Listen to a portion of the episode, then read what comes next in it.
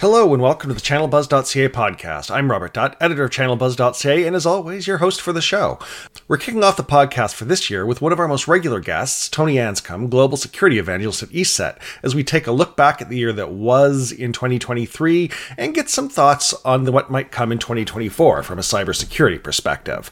We get into ransomware trends, the pros and cons of cybersecurity insurance, how MSPs can help their customers stay on top of their security needs, the role of patch management, and much more. Make sure you've got a notepad to jot down some notes, because Anscombe is definitely in a statistic sharing mood. Uh, we also take a look at some advice to solution providers, including why Anscombe believe managed services are set to be the rapid growth engine in the security arena, and his caveats for the risks around that growth, as well as other trends to keep an eye on in 2024. It's a great conversation, so let's get right into it. My chat with ESET's Tony Anscombe.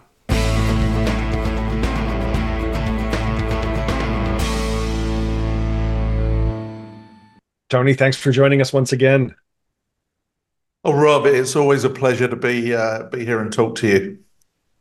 Uh, once once more into the breach for for this year, as we're recording this, it is is very near the end of the year. This will likely be aired in uh, 2024. Just by the way things uh, the way things go at this time of year, but wanted to take this opportunity to kind of uh, take a look back at what we saw in the in the security sphere in the last uh, 365, and, and, maybe do a little bit of looking forward as to uh, what solution providers should have their eye on for uh, for 2024 uh, i guess i guess to throw it open what are what are some of sort of the the macro themes the the big issues of the year from from your perspective uh, sitting where you do and and tracking uh, what happens in in the cybersecurity sphere so closely? Well we need to talk about ai then because always. I mean, you know every security conference or every every meeting i seem to go to somebody mentions ai um, yeah. In fact, maybe 2024, what we should do is try and have meetings where somebody doesn't mention AI. Maybe there should be some sort of payment. But but let's, I, I mean, on a serious note, actually, one of the one of the uh, things I think I take away from this year specifically is let's talk about ransomware because ran, you know, whatever we think and whatever we talk about a cyber incident that is extracting money or disrupting a business is still probably the most significant issue most businesses have. Mm-hmm. Um, and and that's not the just the end user. That's in the channel. That's in the MSPs. That's you know that that filters through everything. Now, there's some statistics for ransomware attacks that I, th- I think show an interesting trend. So if we go back to 2021, Chainalysis. You know, Chainalysis, the blockchain guys, they mm-hmm. track potential payments across the blockchain that are going to ransomware crime groups. Mm-hmm. Um, now, they might only track a certain portion, yeah, but it's a it, it shows the trend. So, yeah. these numbers might not be the full amount of revenue these these groups are earning or, or ransomware costs globally, but if you look at that trend back in 2021, uh, that was $766 million. Mm-hmm. Now, that was the peak year. Yeah. And if you think about, go back to 2021 and think about that year, you know, you, you had CNA Financial in the US paid $40 million. You know, you had some of the, you know, there were there were major incidents that year that you can all put your finger on and say, oh, that was the year of ransomware. Mm-hmm. And then you saw a White House executive order, and you saw law enforcement coming together around the world. Uh, you saw conflict start in Ukraine, which kind of sort of, I think took the focus for off of off of cybercrime for for a moment or two, and for the cyber criminals for a moment or two. Mm. So in 2022, that 766 million declined to 457 million. Huh. So where do you think it's at this year? Oh God. Uh, I'm I'm gonna guess because of the drop last year. I'm going to I'm going to guess and probably be entirely wrong. Back to somewhere around the baseline of 2021. You're not far wrong. It's uh, it's actually going to be above. So what's interesting about that? Uh, uh so at the H1 mark, so at the end of the first six months of the year, mm-hmm. it was already at 449 million. Ah, okay. So it was That's... already going, it's already going to exceed and surpass uh, last year. year. Uh, I mean, yeah. definitely because it was only five, uh, seven or eight million off already. and it's going to exceed 2021. Now, I think what's interesting for me about this is in 2021, this became a real political issue. It had lots of attention on it. Um, there was a lot of activity in task force in how do we stop ransomware, this, that, and the other. Now, I don't know about you, but this year I keep looking at it thinking, okay, well, it can't be growing because I don't read about it so much, or there doesn't seem to be so much policy activity or law enforcement activity. Mm. So, what's scary about that for me is that I think in some way it's normalized. It's it certainly sounds that way, doesn't it? It sounds like to to some degree we've just kind of accepted that this is this is the background noise and go about our business. Right, but yeah, this is likely to be a record payout year for cyber criminals. Yeah. That are conducting ransomware attacks. And to me, we should be back on that, beating the drum and you know, having active conversations around how we actually stop this going forward, because I don't see anything that's actually going to make this stop anytime soon. Is it is it just that we're kind of looking elsewhere? Is it that the nature of the attacks has been less high profile but larger in volume? I'm I'm curious what's kind of driving that growth at the same time it's going under the radar. Well, I think there's there's numerous things in there. One, I think uh, the Colonial Pipeline attack. You know, you saw that group, that particular group disband afterwards. The focus mm. on them was kind of pretty hot. I think they learned a lesson that you don't go after critical infrastructure. That you stick in that mid tier. Um, you stay under the radar of what then becomes a political issue as opposed to anything else, because of course lines of people outside gas stations were a political issue uh, and got the attention of politicians. Um, so I, I, think, yeah, I think they've found that sweet spot in the middle, uh, which is wrong, isn't it? I mean, we shouldn't be talking about it that in that way. But then also, more and more companies are taking cyber risk insurance.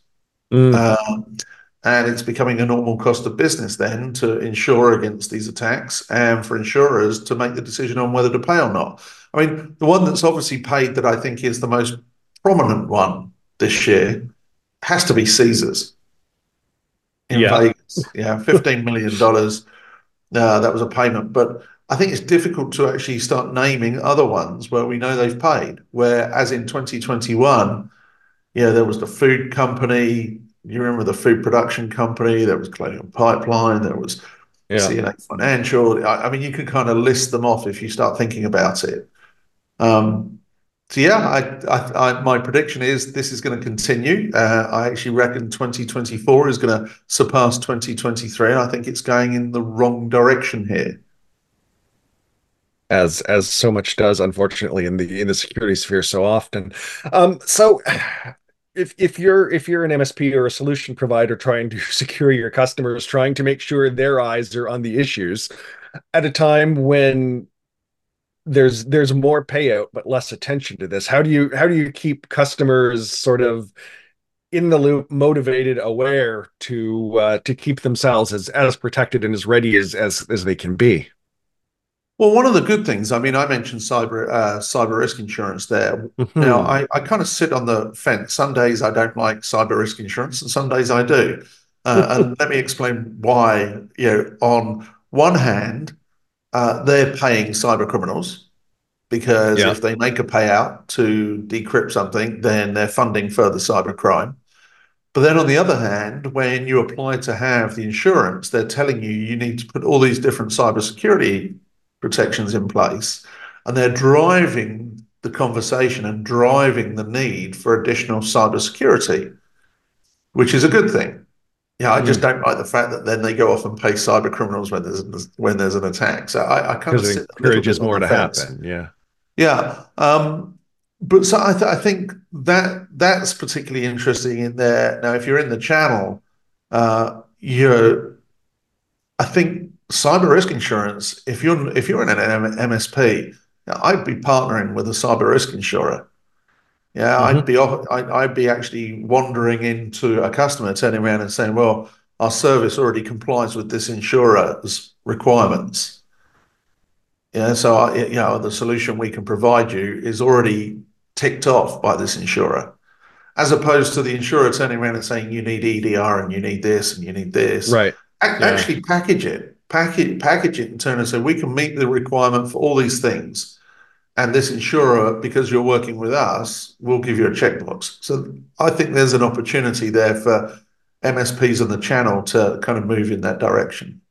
I, I agree, and I, I, think we've we've started to see some of that, especially in in the cloud sphere, with kind of um, free uh, what's the term I'm, I'm, looking for? Validated configuration kind of things around popular apps there that uh, mm-hmm. that kind of have pre-approved for uh, for major cyber risk insurance companies. So yeah for to to replicate that and and scale that um, down and out it makes a lot of sense for uh, for the channel community i dare say.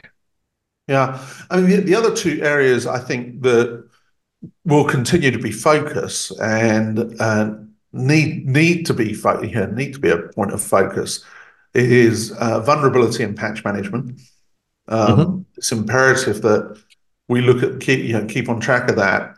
Uh, and the other one is um, cybersecurity awareness training, so the continual training of employees. But let's let's just come back to the vulnerability one for a moment. I've got some mm-hmm. more numbers. I'm feeling in a very statistical mood today, Rob. So if you look at the CVE database, and the growth in the CVE number.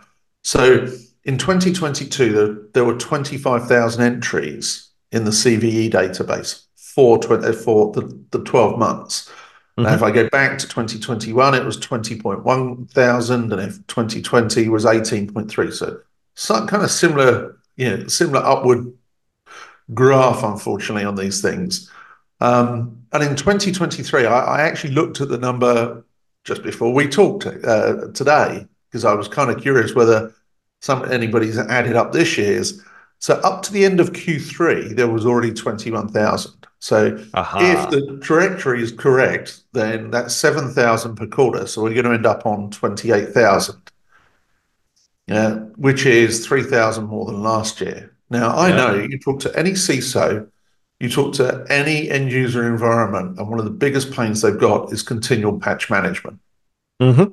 Um, and in fact, there was a there was a cyber attack uh, last week. Comcast in the US got mm-hmm. hit through a Citrix vulnerability, a Citrix vulnerability that was already patched.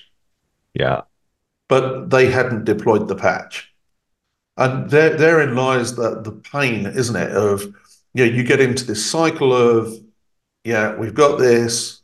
You know, we're, we're monitoring it. We know there's a patch. Do I te- do I just deploy the patch? Do I test the patch? Do I wait a week to see what the problems are other people might have with it?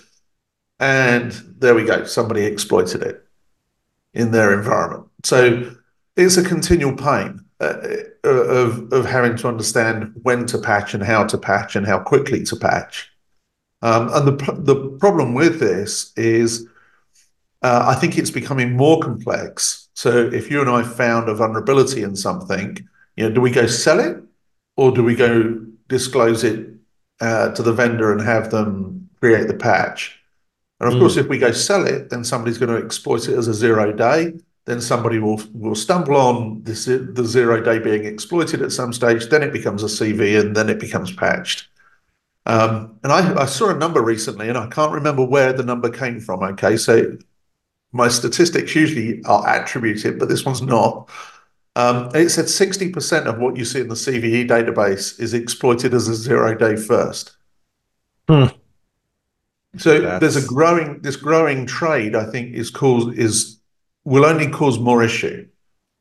Yeah. So again, yeah, I'd love to see legislators step up and turn and say, actually, it's illegal to sell a a, a known vulnerability mm. to, for somebody to exploit. Wouldn't that be good if it was against the law? And then it's just a matter of, of folks adhering to the law. well, that, Which, that, that, that would then be an issue of national security agencies not buying uh, zero days and and storing them for later use. But that's another that's a whole other subject.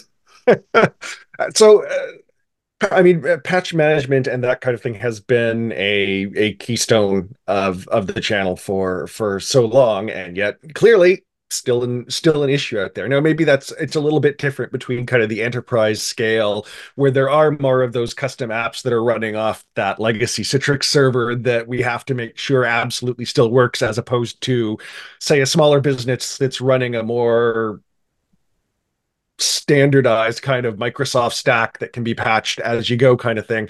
Um, I, I, guess what I'm getting at is is as as a solution provider who's who's in the middle there and, and trying to guide this how do you how do you how do you solve for this problem as as best you can while while meeting customers needs in terms of uptime and performance and ability to innovate well for me i think i think those big enterprises probably have teams of people and they understand what's in their environment they probably already have tools deployed directly to mm. vulnerability and patch patch management in their own environment for that mid-sized business I I think the only way you can really actually get on top of this stuff at this moment in time is actually a managed service. Uh, I don't believe that you could have enough resource. I don't believe you're going to find the right in, enough of the right skill sets, and I think there is so much volume, not only of uh, see yeah vulnerabilities and exploits, but if you start thinking about all the other things that are going on, you know, there's changes in ransomware attacks and all the all the policy changes and all the different things you need to change in your environment for your insurance policy and stuff. I just I think it's mm. becoming nearly impossible for that mid-size and lower lower tier of businesses to actually do this themselves. So yeah, my prediction would be is managed service the managed service business has is going to grow at an incredible incredible rate. Yeah, because it's the only way some businesses are actually going to be able to maintain their their cybersecurity posture. not necessarily coming from a great place, but but good news for the listenership in terms of of an opportunity to uh, to address and and a service that I, I dare say most are are at least somewhat familiar with, hopefully in their own operations, if nothing else. But I I add an air of caution in here. Yeah, MSPs mm-hmm. need to keep a really strict eye on their supply chain. Yes. Because, yeah, yeah, because they don't want to be the one that then causes, you know some sort of proliferation of attack that goes across their entire managed managed base. Um, yeah, so just make sure that you know what they're using and their supply chain is, is super clean or as clean as you can possibly keep it. Yeah, not a uh, not a 2023 story certainly, but I think uh, a lot of MSPs have uh, have relatively recent and and somewhat painful memories in in that uh, in that vein.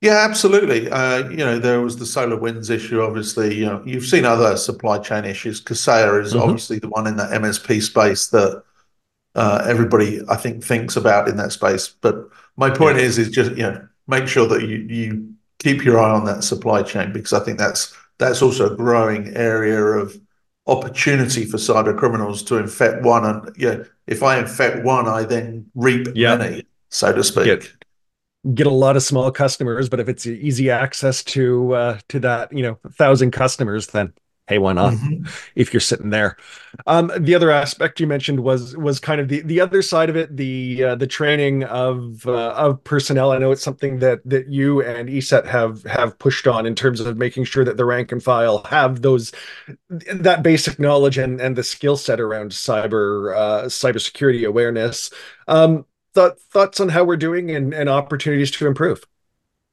Well, I think at the moment, I think most companies still run this once a year. You know, your mm. requirement mm. to sit through that half an hour, 45 minute, whatever it is.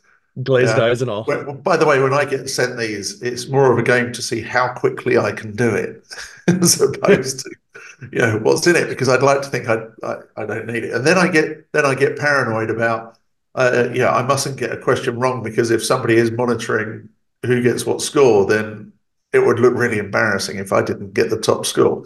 But um, it's it's important, it, and it is a once. It's still, I think, a once a year task for a lot of companies. Now, I understand mm-hmm. that that's a requirement for for regulatory policy framework, insurance. You know, how whatever it is that's causing you to do it once a year. Great but I actually think you you need to take elements of this and yeah, every three months or when prevalence of something happens. So, for example, you know, we've just been through Cyber Monday, Black Friday, the shopping spree, which yeah, I bet if, if we looked at phishing emails, there's a uh, you know there's a surge in DHL and FedEx phishing emails. Mm-hmm. Um, you know, post Christmas, we're going to see the IRS phishing scams return, aren't we? And we're going to see you know, the Canadian Revenue Service phishing scams return yeah. and such like. I would I would be actually pushing for like a 50, 10 minute or 15 minute refresher every three months. Mm keep this prevalent in people's minds. You know, keep it right there on, on you know forefront of their mind, um, because something once a year just isn't frequent enough. And if we look at social engineering attacks, which is what you know realistically what cybersecurity awareness training is about stopping, is stopping those social engineering attacks. Um, yeah, Caesar's Palace, MGM, both socially engineered attacks. Yeah. Yeah. The, and I can tell you now, somebody asked me the other day, do you think the, the casinos had good security? The answer to that question is yes. Like, yeah, there's so much money changes hands in those businesses. I can guarantee they have pretty good security. Social engineer somebody, and it's irre- irrelevant of what security was there. Yeah, absolutely, and that's I mean that's been the story since time immemorial. And it, and it sounds like if we're if we're doing this on a more frequent basis, it sounds like something that would be a, a, a, very smart and and relatively easy add to sort of a managed service approach offering to a customer to say by the way we will have this package of the latest things you need to know on a seasonal basis on a as needed trend kind of basis um, to to bolster that knowledge in in kind of the rank and file throughout the organization yeah i mean yeah, if we think about the last 12 months, if I was in that position in an end user or an MSP, one of the things I think I'd have been pushing out maybe middle of the year was you know, use of AI tools in organizations, a training mm-hmm. of, you know, do I, do I use ChatGPT to create the report that my boss wanted yeah, or, or whatever? But to do that, I need to then upload some of the company's data into ChatGPT and let it work that data. Whoa, just hang on a minute. Were you uploading the secret recipe of the company or some confidential information? Yeah, it's things like that that actually, you know, to me, I would actually be putting into that cybersecurity awareness training of making sure somebody knows, yeah, you can't use these sites, you can't do this, you can't do yeah. Um, and it's and stuff like that, that I think, and, and it's timely. Yeah, if you start talking yeah. about it from a cybersecurity perspective as it happens, somebody's going to then not fall into a bad habit. Yeah, and and probably pay more attention if it's something that's resounding with what they're hearing and reading uh, in in the broader headlines of the world. Yeah, absolutely. Any any other major things that uh, solution providers should be keeping an eye out for? Uh, you know, plan planning against that sort of thing in in the sphere that you're uh, you're tracking. Well, the other thing I mentioned right at the start there was AI. Yeah, so yeah. we should talk about this because it's it's nearly a yawn when somebody says the term AI. It's like, oh no, not again. Uh, but well, it, it has become the industry conference drinking game of this year. That's for sure. Uh, yeah, um, but where's this going? You know, what have we seen happen with AI this year? Well, cybersecurity vendors, as you know, Robert, we a lot of us have been using ML for yeah, not five years, but you know, yeah. more like twenty years. Um, you're tracking that number of uh, of occurrences and incidences, you kind of have to, don't you? Yeah, absolutely. There's no way human uh, human interaction could keep pace with it on its own. But where will it go over the next year? Um, you know, we've already seen improvements in the grammar in phishing emails. There, you know, it's becoming harder to to to actually spot the mistakes in phishing emails. And that's because, of course, those tools are actually putting it in natural text and and improving it. Um, right. But yeah, we're likely to see uh, you know more deep fake stuff, more audio and video deep fake. Um, yeah, it's an election year as well. I was going to say not necessarily germane to to business as much as as the broader world, but yeah, with uh, I, forget the number of national elections over that are slated for 2024, but it's uh, I, think it was 70 or 80 countries worldwide, including the U.S. and India and a bunch of other major major markets. But interestingly, as, as you just said, maybe not business, right? But interestingly, if you get a reason for more, uh, you know, if, if lots of if lots of people are going to go use deepfake technology to throw elections or whatever that they're going to do with it, mm-hmm. it will become more normal again. So, so mm. a more scam sites will appear that you can create deepfake technology uh, videos and, and technology on. So therefore, it will become more accessible to everyday cyber criminals. So mm. when you get that surge, uh, a surge like that, I'd expect actually for it to come and affect businesses as well. Because if the resources and the tools improve and the experience of, of using these tools improve because of other reasons, then it's going to cross over into business and cybercrime as well. We we all learn from quote unquote best practices, so uh, they are going to as well. Yeah, absolutely. And you know, in the same way that we in the cybersecurity industry are super good at sharing stuff between us, unfortunately, cyber criminals are just as good at sharing stuff between them. Sobering, but then uh, I don't know this the security world is always uh, always somewhat sobering to me. It is, it is, and uh, you know, I think it's always. Cool. I think it's one of the coolest industries because you can put a room full of competitors in a room, and they all start talking about the same thing, and all have this one goal, and actually they start sharing stuff between them. Yeah, and it's. I think that's fairly unique to to uh, as yeah. an industry it, it's an interesting balance, right? Because you're you're all competitors, but on the same note, the enemy of my enemy is my friend, at least to uh, at least to some degree. Yes. Now, talking of enemies as well, one of the mm. other things we should keep our eye on uh, because yeah, it's been on the back of the it's been on that radar for a while, but not too much has happened. Is quantum computing? Because uh, if quantum computing at some stage is going to become a more normal discussion, uh, you know, does it break security? Does it break encryption? Gonna, uh, it's it's from, from my limited understanding of it, it certainly does seem like the way we do encryption would have to be radically uh, radically altered. So you know, this has been on the back burner, not back burner uh, uh, from technology perspective, but the back burner of people have been talking about this for what three, four, five years. Yeah, yeah at some stage it, it's going to going to enter the market. Uh, I reckon it's in the next maybe one or two years. So just be aware that you know we need with significant changes might need to be made. And it sounds like uh, if it if it rises to prominence uh, at, at any kind of pace and in any kind of pace and scale, uh, changes will have to be made pretty quickly. Yeah, yeah, absolutely. Um, and it's it's interesting, isn't it? You know, will it be used? Will it be, then become an accessible service, just like you know, as in cloud computing? Who knows? Mm-hmm. I mean, let's let's see where that goes. I mean, maybe there's a great opportunity there if an MSP had enough money to buy, build their own quantum computing environment. They could just do decryption of ransomware.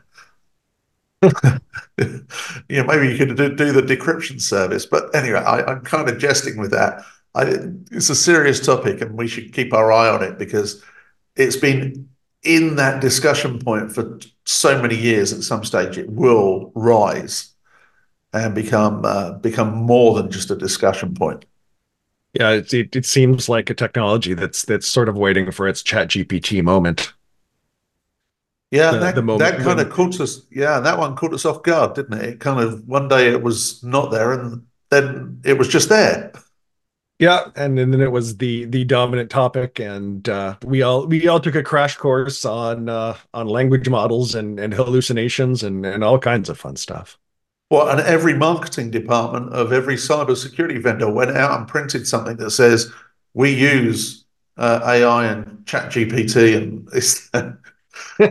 as, as someone who keeps an eye on on you know the the broader industry uh, the broader broader tech industry i can tell you it wasn't just cybersecurity that was doing that every every vendor in every aspect of the tech space suddenly has uh, an ai story whether they have an ai story or not yes yes I, I sorry and i'm smiling and laughing because i remember walking around rsa but the rsa after ChatGPT was yeah. released so the three or four so months later three or four yeah it, it was nearly on every booth yeah, some reference to to something or other, and it was like, okay, got to have that box checked. Yeah, can't be seen to be a laggard. Always interesting times in security, Tony, and and thanks for uh, for walking us through some of the uh, some of the major events and, and trends of, of 2023 and some thoughts on on where we're headed. All the best for a, a successful and interesting, but hopefully manageable uh, 2024. Absolutely. Well, thank you, Robert. I hope 2024 goes a bit slower because I don't know about you, but these years just seem to keep drifting past way too quickly for me. So I hope it's successful for you too. The days are long, but the years are short.